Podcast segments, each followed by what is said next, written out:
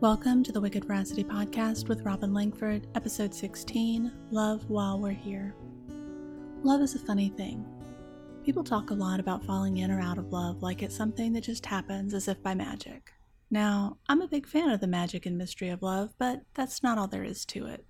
You can have all the chemistry in the world coupled with enough magic for a Disney princess and still not choose to experience love. How is that possible? Because love isn't a mystical feeling that just happens. It happens because of a thought you're having. Don't believe me? Let's play a little game of make believe. Imagine for a moment you're completely in love.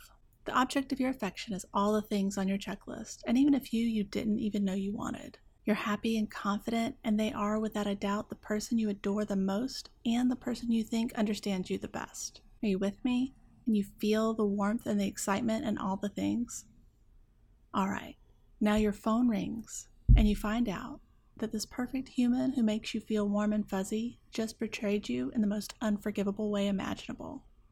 They're married to someone else, they cheated on you, they voted for the wrong presidential candidate, or loaded the dishwasher wrong. Whatever.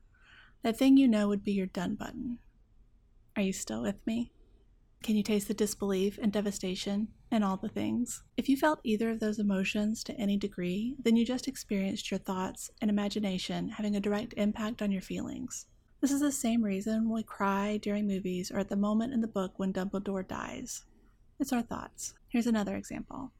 Have you ever been ridiculously angry at someone for something only to find out later you had it completely wrong and had literally no reason to be angry?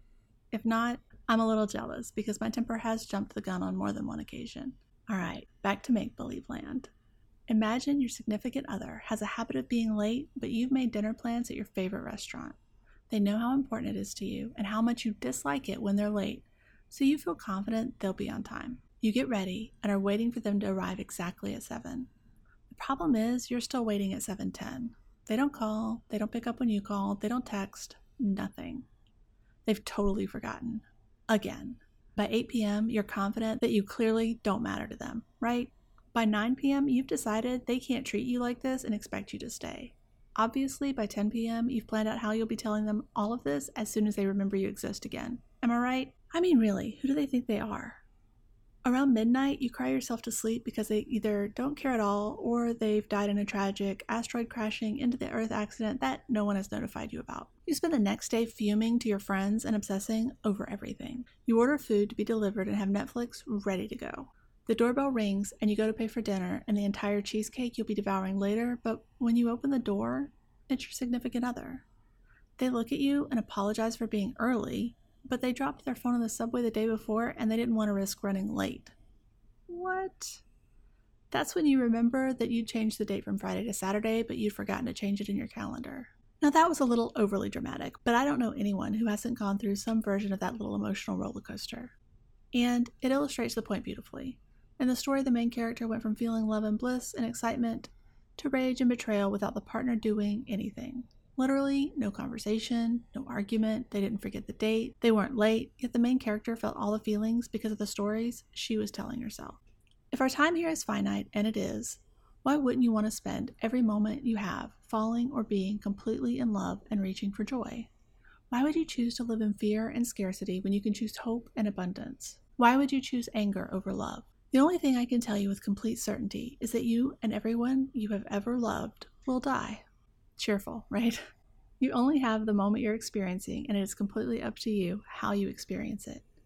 As hard as it can sometimes be, I choose to try to stay in the space of love and wonder. Sometimes that means being completely in love with myself, the way my brain works, the way my skin feels, the way I can lose myself in a song, or the way my taste buds allow me to experience a sugar cookie.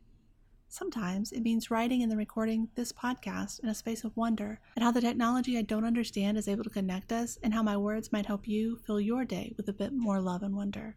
Sometimes it means loving someone who has hurt me or someone who is no longer here. And sometimes it means loving someone I've just met or never met instantly and completely for whatever reason my brain has come up with that I don't fully understand because of that element of magic. True story. I loved my best friend from the first conversation we ever really had and before we ever met in person. not because she was conveniently located, but because she was fearless even when scared, and she has such an open mind, an open heart, and a desire to always be learning and growing and being a better version of herself. I mean, what's not to love? You know, other than her preference for dark chocolate and semi questionable taste in music. People feel love freely and frequently, even if they think they're afraid to in specific situations. It happens the first time you hold your child, when you become emotionally invested in a fictional world or character, taste cheesecake for the first time, watch an artist paint, feel the wind on your face as a storm rolls in from the water, or watch a sunrise in the stillness that allows you to hear your thoughts. Love doesn't have to be complicated or hard. It's as easy and as fun as you choose to make it. Music time. Today's podcast is inspired by one of my favorite songs for as long as I can remember Time Passes By by Kathy Mattea. From the song Too many times we do what we ought, put off till tomorrow what we'd really rather do tonight, and later realize time passes by. People pass on. At the drop of a tear, they're gone. Let's do what we dare, do what we like, and love while we're here before time passes by. So tell me, where in your life can you choose to experience love, wonder, and joy? Why aren't you already doing it? Is it because you're afraid of being hurt or afraid there might be a better love out there? That's another great song, by the way, and spoiler alert there's no better love because all the love you experience comes from your own thoughts and is independent of the object of your affection. Spend time with these questions and concepts and see what comes up. If you're feeling frisky, hit me up on Instagram where I'm wicked.veracity and share your answers with me.